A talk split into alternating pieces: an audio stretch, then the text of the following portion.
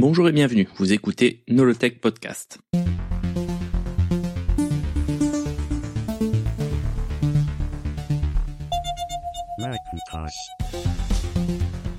Nolotech Podcast, épisode 9, John Scully, seul maître à bord. Comme nous avons pu le voir dans l'épisode précédent, John Scully a réussi à déjouer le coup d'état de Steve Jobs. En l'écartant, John Scully devient le seul maître à bord. Cependant, tout n'est pas rose. À peine a-t-il le temps de savourer sa victoire qu'il doit déjà faire face à de multiples crises. La première est l'héritage de son combat avec Jobs. Celui-ci part avec perte et fracas d'Apple en créant une nouvelle entreprise. Apple, bêtement, le poursuit en justice car le cofondateur a débauché des personnes clés dans l'entreprise. Le conseil d'administration a aussi peur d'avoir par mégarde créé un futur concurrent sérieux en mettant Jobs sur la touche. En effet, Steve Jobs a réussi à créer le fabuleux Macintosh. Ne risque-t-il pas de faire encore mieux de son côté? Steve Jobs prend le monde à témoin et réussit à retourner la situation à son avantage en disant il est difficile de croire qu'une entreprise pesant 2 milliards de dollars avec plus de 4300 employés ne pourrait pas entrer en compétition avec 6 personnes en jean. Steve Jobs ne perd jamais une occasion de faire du marketing. Il est très inhabituel qu'un ancien fondateur d'une société soit en conflit direct avec la société qu'il a créée. Cela fait désordre et frise le ridicule, d'autant plus que cela est public. Cela aurait dû se régler à l'amiable entre le conseil d'administration et Jobs en secret. Apple fait tout le contraire. Elle poursuit Jobs en justice en lui reprochant d'utiliser les technologies propriétaires d'Apple et pour avoir débauché aussi des employés haut placés. Les journaux se délectent de cette lutte fratricide et tout cela fait un mal considérable à l'image d'Apple. Tout cela se termine en janvier 1986 quand les deux entreprises trouvent un terrain d'entente secret en dehors des tribunaux. Tout ça pour ça. Hein. Le résultat est le suivant. Steve Jobs accepte de ne pas utiliser les technologies d'Apple, comme le système d'exploitation. En cela, Apple fait sans doute une erreur. La société aurait peut-être bénéficié d'avoir d'autres ordinateurs compatibles. Mais bref, cette demande aura aussi une conséquence sur le long terme. Next va faire un système d'exploitation basé sur Unix au lieu de choisir le système Macintosh. Détail qui aura son importance dix ans plus tard quand Apple, aux abois, doit acheter un nouveau système. Toute cette histoire fera l'objet évidemment de plusieurs épisodes. En outre, il est demandé à Next, nom de la société créée par Steve Jobs, de créer des ordinateurs suffisamment différents de ceux proposés par Apple, notamment au niveau de la performance, afin qu'ils ne soient pas en concurrence directe avec les ordinateurs d'Apple. Là aussi, cette demande est un peu bizarre. Apple demande à Next de faire des ordinateurs plus puissants qu'eux. Jobs en est d'ailleurs conscient et utilise cela à son avantage. Il transforme cette contrainte en argument marketing, disant à qui veut l'entendre, les ordinateurs de Next doivent être plus performants que ceux d'Apple, car c'est la loi. Pour vérifier que c'est le cas, Apple a un droit de regard sur les prototypes des ordinateurs Next afin de vérifier qu'aucune de leurs technologies n'est utilisée. Enfin, Apple a le droit de restreindre la possibilité de Next d'embaucher des employés d'Apple. On ne peut s'empêcher de penser que tout cela est une grande perte de temps et d'image pour les deux parties, surtout pour Apple. Mais ce n'est pas la première crise que doit gérer Scully. La deuxième arrive en parallèle et aussi importante sinon plus. L'année 1985 est catastrophique au niveau des ventes et Apple annonce des pertes sur un trimestre pour la première fois de son histoire. Pour gérer cela, Scully est obligé de licencier en masse. 1200 personnes sont virées sans ménagement, soit un cinquième des personnes travaillant chez Apple. C'est d'une grande violence, hein, de quoi faire passer le mercredi noir pour une plaisanterie. Si vous voulez en savoir plus sur le mercredi noir, je vous conseille d'écouter l'épisode 4 sur l'Apple 3. Scully a beau être le seul maître à bord, il est tout de même un peu perdu sans celui qui considérait il n'y a pas si longtemps comme son meilleur ami. À son embauche, Jobs lui avait vendu un rêve, un duel Apple contre IBM, le futur de l'informatique à inventer, une industrie à créer. Au lieu de cela, il semble que les dés sont pipés et que IBM a déjà gagné. Et puis la crise est profonde. Il ne va pas inventer le futur, mais plus essayer de sauver les meubles au final. Il a du mal à comprendre des éléments purement techniques, comme le fait que l'Apple II, l'Apple III, le Lisa, le Mac et l'IBM PC sont tous incompatibles. Il faut lui expliquer les différences entre les processeurs MOS 6502 de l'Apple II et le Motorola 68000 du Lisa et du Mac, et en quoi ils ne peuvent pas faire fonctionner des applications programmées pour l'IBM PC et son processeur Intel 8088. Quand Scully arrive chez Apple, toute l'industrie s'attend à un retournement de situation. La grande croissance du secteur ne peut pas continuer éternellement. Tout le monde se prépare à une crise de grande ampleur. Le secteur se professionnalise et chaque entreprise sélectionne un PDG en conséquence. Apple avec Scully, qui vient de chez Pepsi, Osborne avec Jonich, qui vient de l'agroalimentaire, et Atari avec un ancien de chez Philip Morris. La crise du jeu vidéo fait penser à toute l'industrie de l'ordinateur personnel qui sont les prochains sur la liste le marché submergé d'ordinateurs à bas prix, comme ceux faits par Commodore ou Radio Shack, et ceux proposés par Apple avec leurs prix comparativement exorbitants semblent totalement déconnectés du marché. Et ces mêmes ordinateurs abordables donnent une mauvaise image de l'ordinateur personnel, car ils sont difficiles à utiliser et ne permettent, au final, de ne pas faire grand chose. La crise commence à faire ses premières victimes avec Atari et Osborne. Outre la gestion de crise et les licenciements, Apple doit faire vivre la plateforme Mac et la faire évoluer. Je ne vais pas faire la liste ici de toutes les machines sorties, ce serait un peu rébarbatif. Hein. Si vous voulez en savoir plus, je vous conseille évidemment de lire mon livre qui entre plus en détail. Toujours est-il que de nouveaux Macs sortent, certains qui gèrent la couleur et d'autres qui permettent d'ajouter des cartes d'extension. Cela est possible à cause du départ de Jobs. Les résolutions augmentent et la plateforme Mac devient la plateforme préférée pour la publication assistée par ordinateur, aussi appelée PAO. Grâce à cela, en 1988, pour la première fois, les revenus du Macintosh dépassent ceux générés par l'Apple II. Donc le travail de Scully est aussi de faire vivre la plateforme Macintosh. Pour cela, il doit démontrer au public que la plateforme est différente et meilleure que la plateforme PC avec MS-DOS ou Windows.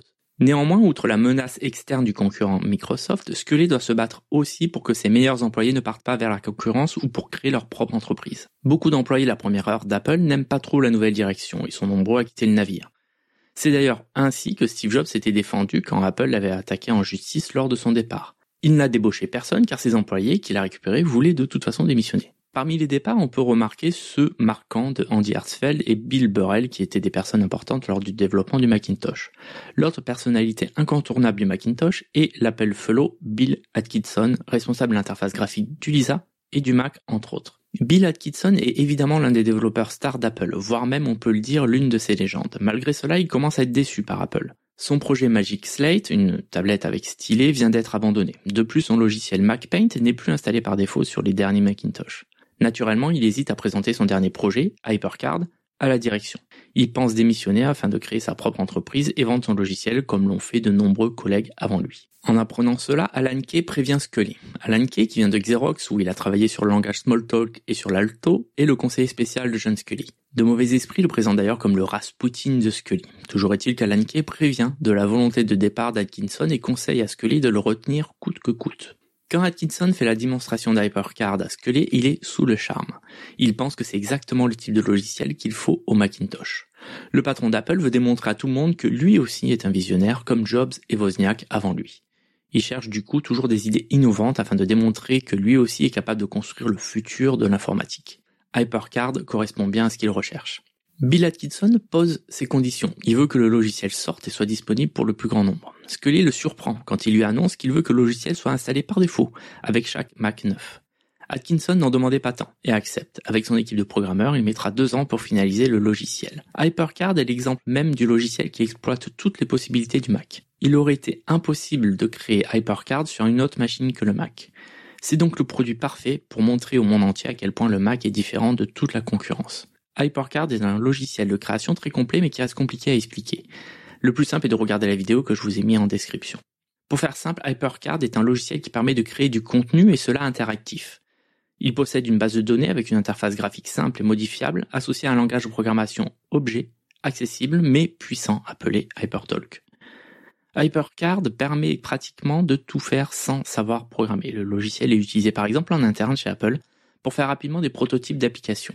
John Scully annonce HyperCard en août 87. Il le décrit comme le produit le plus important avec lequel il a été associé depuis qu'il est chez Apple. Comme Steve Jobs en avait l'habitude, Scully laisse penser qu'il est lui-même à l'origine de certaines idées centrales d'HyperCard alors que ce n'est pas le cas. Comme promis à Atkinson, HyperCard est installé gratuitement dans chaque nouveau Mac et c'est un succès immédiat. Non seulement des utilisateurs vont créer grâce à lui des logiciels sans avoir à apprendre à programmer, mais de toutes nouvelles utilisations apparaissent. Par exemple, HyperCard est utilisé par des enseignants pour faire des QCM, d'autres l'utilisent pour faire des jeux, et cela sans jamais avoir à écrire une ligne de code. L'exemple le plus connu reste le jeu Myst, entièrement créé avec HyperCard en exploitant à fond la gestion du CD-ROM. Scully a donc pour rôle d'essayer de restructurer Apple. Avec Jobs qui n'est plus là pour saper son autorité, il a les coups des franges pour faire grandir la société. Pour Scully, 1985 n'est pas une année de crise, mais une année où Apple doit mûrir. D'ailleurs, ne dit-on pas que toute crise est une opportunité? Fini l'esprit hippie et les habitudes de la contre-culture de la côte ouest, Scully reprend les choses en main en instillant un peu de sérieux. Le CEO pense que pour mûrir, Apple a besoin de plus de structure, de discipline et d'obéissance de la part des employés. Structure, discipline, obéissance. Je n'imagine même pas la tête des hippies chez Apple quand ils entendent cela. Structure, discipline, obéissance. On sent que la fête est finie et que les choses deviennent sérieuses. Le management va préférer aux petits génies créatifs sans diplôme des ingénieurs venant d'IBM ou d'HP qui ressemblent à des comptables. Avec euh, tout le respect que j'ai pour les comptables hein, et, leur dégaine. Hein. Bref, on croise de plus en plus de mecs en costume, cravate et moins de barbus en bermuda et sandales. Scully essaie de transformer l'entreprise à son image. Ce faisant, il essaie aussi d'effacer l'influence des débuts de Jobs. En effet, l'Apple des débuts était complètement à l'image de ses cofondateurs. Jeunes, hippie, californien, libre d'esprit, inventif, soit l'exact opposé de Scully, qui a 44 ans, et toujours habillé d'un costume trois pièces de luxe. Les origines de Scully sont aussi aux antipodes de celles de Jobs et Wozniak. Il vient d'un milieu aisé du nord-est américain, il a fait ses études dans une école privée élitiste, et il était un étudiant brillant. Là où Jobs et Wozniak étaient un peu des parias, Scully, lui, était populaire et avait d'excellentes notes. Contraste saisissant avec Jobs et Wozniak qui n'ont aucun diplôme, à l'image d'ailleurs des tout premiers employés d'Apple. Outre son éducation, Scully c'est aussi, comment dire, en fait il sait naviguer. Hein. En effet, il épouse la belle-fille hein, du patron de Pepsi, ce qui lui permet d'entrer dans la société rapidement. Même s'il divorce au bout de 5 ans, après avoir eu deux enfants, il garde de très bons rapports avec son beau-père quand je vous disais qu'il savait naviguer. Et son beau-père lui donne la mission de gérer la partie brésilienne du groupe qui est en déficit. Scully retourne brillamment la situation et transforme la division brésilienne en division la plus profitable de l'hémisphère sud. Il monte alors les échelons jusqu'à devenir le président de Pepsi en 1977. Bref, tout ça pour dire que Scully n'a rien à voir avec Steve Jobs. Il est même l'exact contraire à beaucoup de niveaux. Scully va donc réorganiser Apple et elle en a besoin. Les différentes équipes, que ce soit l'équipe Apple II, Apple III, Lisa ou encore Macintosh, sont toujours en train de se tirer dans les pattes. Pour éviter ces guerres ouvertes qui sont parfois publiques avec des publicités pour des produits différents de la même marque, mais pour un même marché, Scully décide de faire une organisation par fonction, alors que jusqu'à présent, cela était par division. Dans une organisation par division, chaque division a son propre service financier, son service marketing, son service recherche et développement, sa propre usine, etc. Comme si l'entreprise en fait était divisée en petites entreprises indépendantes. Cette organisation par division peut avoir des conséquences néfastes. Des équipes différentes peuvent travailler alors sur un projet similaire, des campagnes marketing qui ne sont pas en accord avec le style de l'entreprise ou encore des avancées technologiques trouvées par une équipe qui ne seront pas partagées avec le reste de l'entreprise. Avec la nouvelle structuration par fonction d'Apple, il y a une division pour le développement technique où tous les ingénieurs de la société travaillent travailleront ensemble. Une division marketing pour l'ensemble des produits, etc. Le patron de chacune de ces divisions est alors sous la coupe directe de Scully. Afin de mettre en place sa vision, Scully va s'appuyer sur sa garde rapprochée. Bill Campbell, Michael Spindler et Jean-Louis Gasset. Jean-Louis Gasset, à ne pas confondre avec Jean-Louis Gasset, ET à la fin, le footballeur et entraîneur montpellierin, même entraîneur de légende, était le créateur et le dirigeant d'Apple France. Il s'est occupé du lancement du Mac en France, où le livre en 1984 était méconnu. Il décide de changer la campagne marketing complètement en utilisant le slogan qui restera celui d'Apple France pendant des années. Il était temps qu'un capitaliste fasse une révolution. La campagne est un véritable succès et restera dans les mémoires. Je vous ai mis en description l'affiche de la publicité. Apple France est la filiale européenne qui a le plus de succès et c'est naturellement que Gasset devient le patron d'Apple Europe. Là aussi, son travail est remarqué à tel point qu'il est appelé par Apple aux États-Unis afin d'être à la tête du développement des produits lors de la restructuration. Gasset a beaucoup de qualités, mais il est français, et cela lui sera souvent reproché. Il est brillant, charmant, cultivé, élégant, mais aussi méprisant et hautain envers ceux qui jugent moins compétents que lui. Même s'ils sont nombreux chez Apple à se comporter de la sorte, il est facile pour ses ennemis de mettre en avant que son comportement est dû à sa nationalité. Les Américains adorent pointer du doigt les Français quand ça les arrange. Ils ont juste un petit peu tendance à oublier que c'est grâce à la France s'ils ne sont plus une colonie anglaise. Mais passons. L'autre crise que doit gérer Scully est la relation d'Apple avec Microsoft. Historiquement, Microsoft est un allié précieux. C'est l'un des éditeurs de logiciels qui a le plus aidé les plateformes Apple, que ce soit en fournissant des logiciels ou en développant aussi le langage basique qui est un élément fondamental du succès de l'Apple II. Mais les temps changent, comme dit Bob Dylan, ou MC Solar, suivant vos références. En fournissant le système d'exploitation de l'IBM PC, MS-DOS, Microsoft devient un concurrent direct. D'autant plus que le succès de l'IBM PC et ses clones est fulgurant. En 1982, il s'est vendu autant d'Apple II que d'IBM PC et autres clones. Par contre, l'année d'après, en 1983, ce n'est pas du tout pareil. Il s'est vendu trois fois moins d'Apple II que d'IBM et ses clones. Business Week fait d'ailleurs à ce moment-là sa couverture avec écrit en gros l'ordinateur personnel, le gagnant, bah c'est IBM. Malgré cela, la surprise a été grande quand l'entreprise Bill Gates annonce le logiciel Windows quelque temps seulement après avoir reçu un prototype de Macintosh. La sidération est totale en Californie. La ressemblance entre Windows et le système Mac est évidente. Les ingénieurs d'Apple sont vent debout contre Microsoft. Ils pensent qu'ils ont été totalement volés. Mais ce n'est pas si simple. L'origine de cette crise commence bien des années auparavant quand Steve Jobs cherchait des éditeurs tiers pour son Macintosh afin de ne pas répéter l'erreur du Lisa. Il prend alors contact avec Microsoft pour leur parler du Macintosh, afin qu'ils développent des applications pour la sortie de la machine. Pour cela, Steve Jobs leur prête un prototype du Macintosh que Bill Gates surnommera Sand, pour Steve Amazing New Device. Je traduis la fantastique nouvelle machine de Steve. Le surnom vient aussi de l'usine qui fabriquera le Macintosh qui selon Jobs transformera le sable, qui avec sa silice est l'élément principal pour fabriquer les processeurs, en Macintosh. En contrepartie, Microsoft accepte de développer des applications de bureautique dont a besoin le Mac pour séduire le marché des entreprises. C'est ainsi que Word et Multiplan, ancêtres d'Excel, sortiront sous Mac. Bill Gates adore le Mac et est séduit tout de suite par l'interface graphique. À son crédit, il est l'un des rares à avoir l'intérêt de Macintosh et de son interface graphique. Alors que les professionnels de l'informatique ont mis du temps à admettre de l'intérêt de l'interface graphique, Bill Gates, lui, dès le départ, se rend compte que c'est un élément indispensable à la démocratisation de l'informatique. Si, comme il le dit, il veut un ordinateur sur chaque bureau et dans chaque maison, ce ne sera possible qu'avec l'interface graphique. Cependant, le Macintosh, par contraste, montre à quel point le système MS-DOS de Microsoft développé pour l'IBM PC est archaïque. Pour éviter d'être dépassé technologiquement, Bill Gates décide de lancer le développement d'une interface graphique pour IBM PC, appelée au départ Interface Manager, puis Windows. Quand Jobs apprend cela, il menace Bill Gates devant les développeurs du Mac. Il dit Tu nous as tout volé, je t'ai fait confiance et maintenant tu nous pilles. Bill Gates répond avec un calme olympien Eh bien, Steve, je pense qu'il y a plus d'une façon de voir les choses. Je pense que c'est plutôt comme si nous avions tous les deux un voisin riche nommé Xerox et que je m'étais introduit chez lui pour voler tout simplement le téléviseur et que j'avais découvert que tu l'avais déjà volé. En parallèle, Bill Gates pousse Apple à rendre la plateforme Mac compatible avec la concurrence. Il propose de vendre des licences du système Macintosh, un peu comme fait Microsoft avec son MS-DOS disponible sur plusieurs machines. Ce que les séduit à l'idée de faire du Mac le standard de l'informatique, contrairement à Jean-Louis Gasset, alors patron du Macintosh. Gasset pense qu'il y a plus de marge à se faire sur les ordinateurs que sur le logiciel. De plus, il n'a aucune confiance en Bill Gates et Microsoft. L'idée de rendre la plateforme Mac ouverte sur les autres systèmes est définitivement abandonnée fin 1985.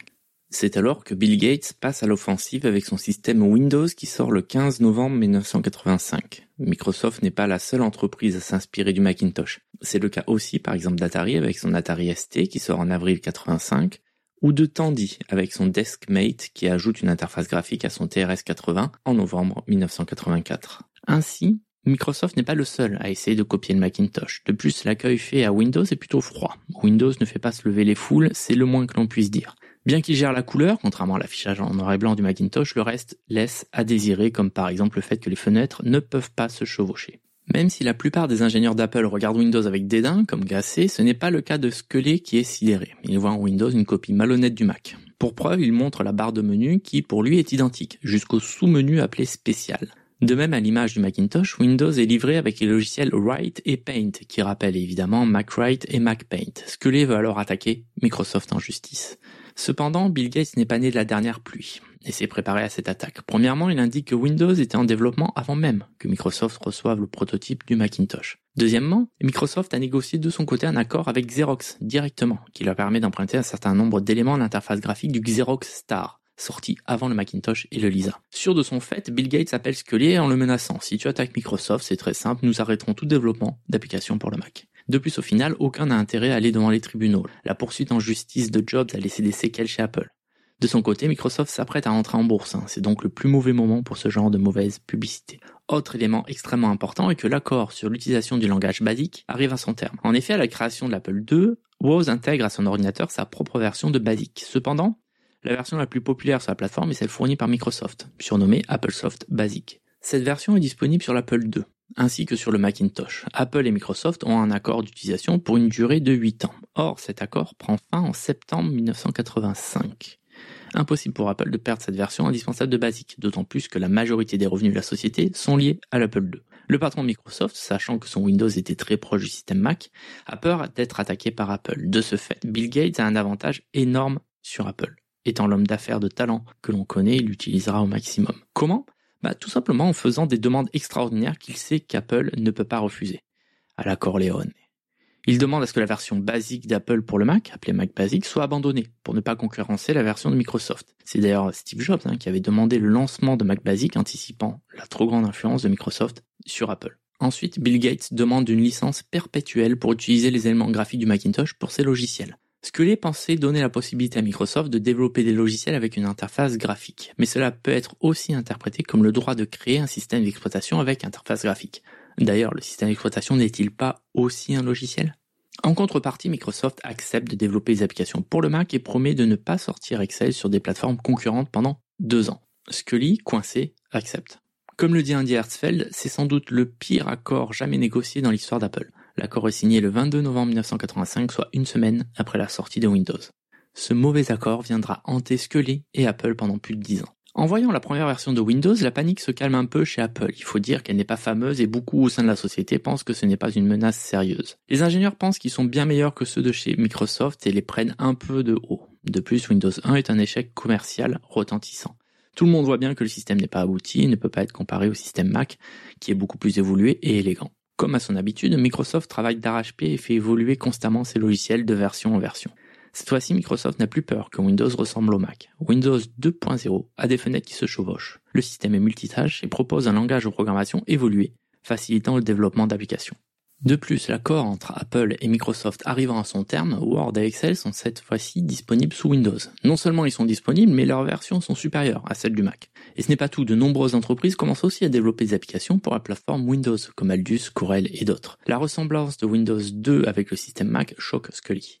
Il pense qu'il y a suffisamment de similitudes pour pouvoir attaquer Microsoft en justice. Depuis, il est persuadé que le contrat signé avec la société de Redmond le protège, car il croit qu'il n'est valable que pour la version 1 de Windows. Chez Apple, tout le monde est confiant. Bien que Windows 2 est bien meilleur que ce qu'ils avaient anticipé, il est bien en dessous de leur système Mac qui juge supérieur. Et puis, Windows est tellement similaire au Mac qu'il leur paraît évident que Microsoft sera condamné pour ce qu'ils considèrent comme un vulgaire plagiat. Malheureusement, Apple a l'habitude de sous-estimer Microsoft.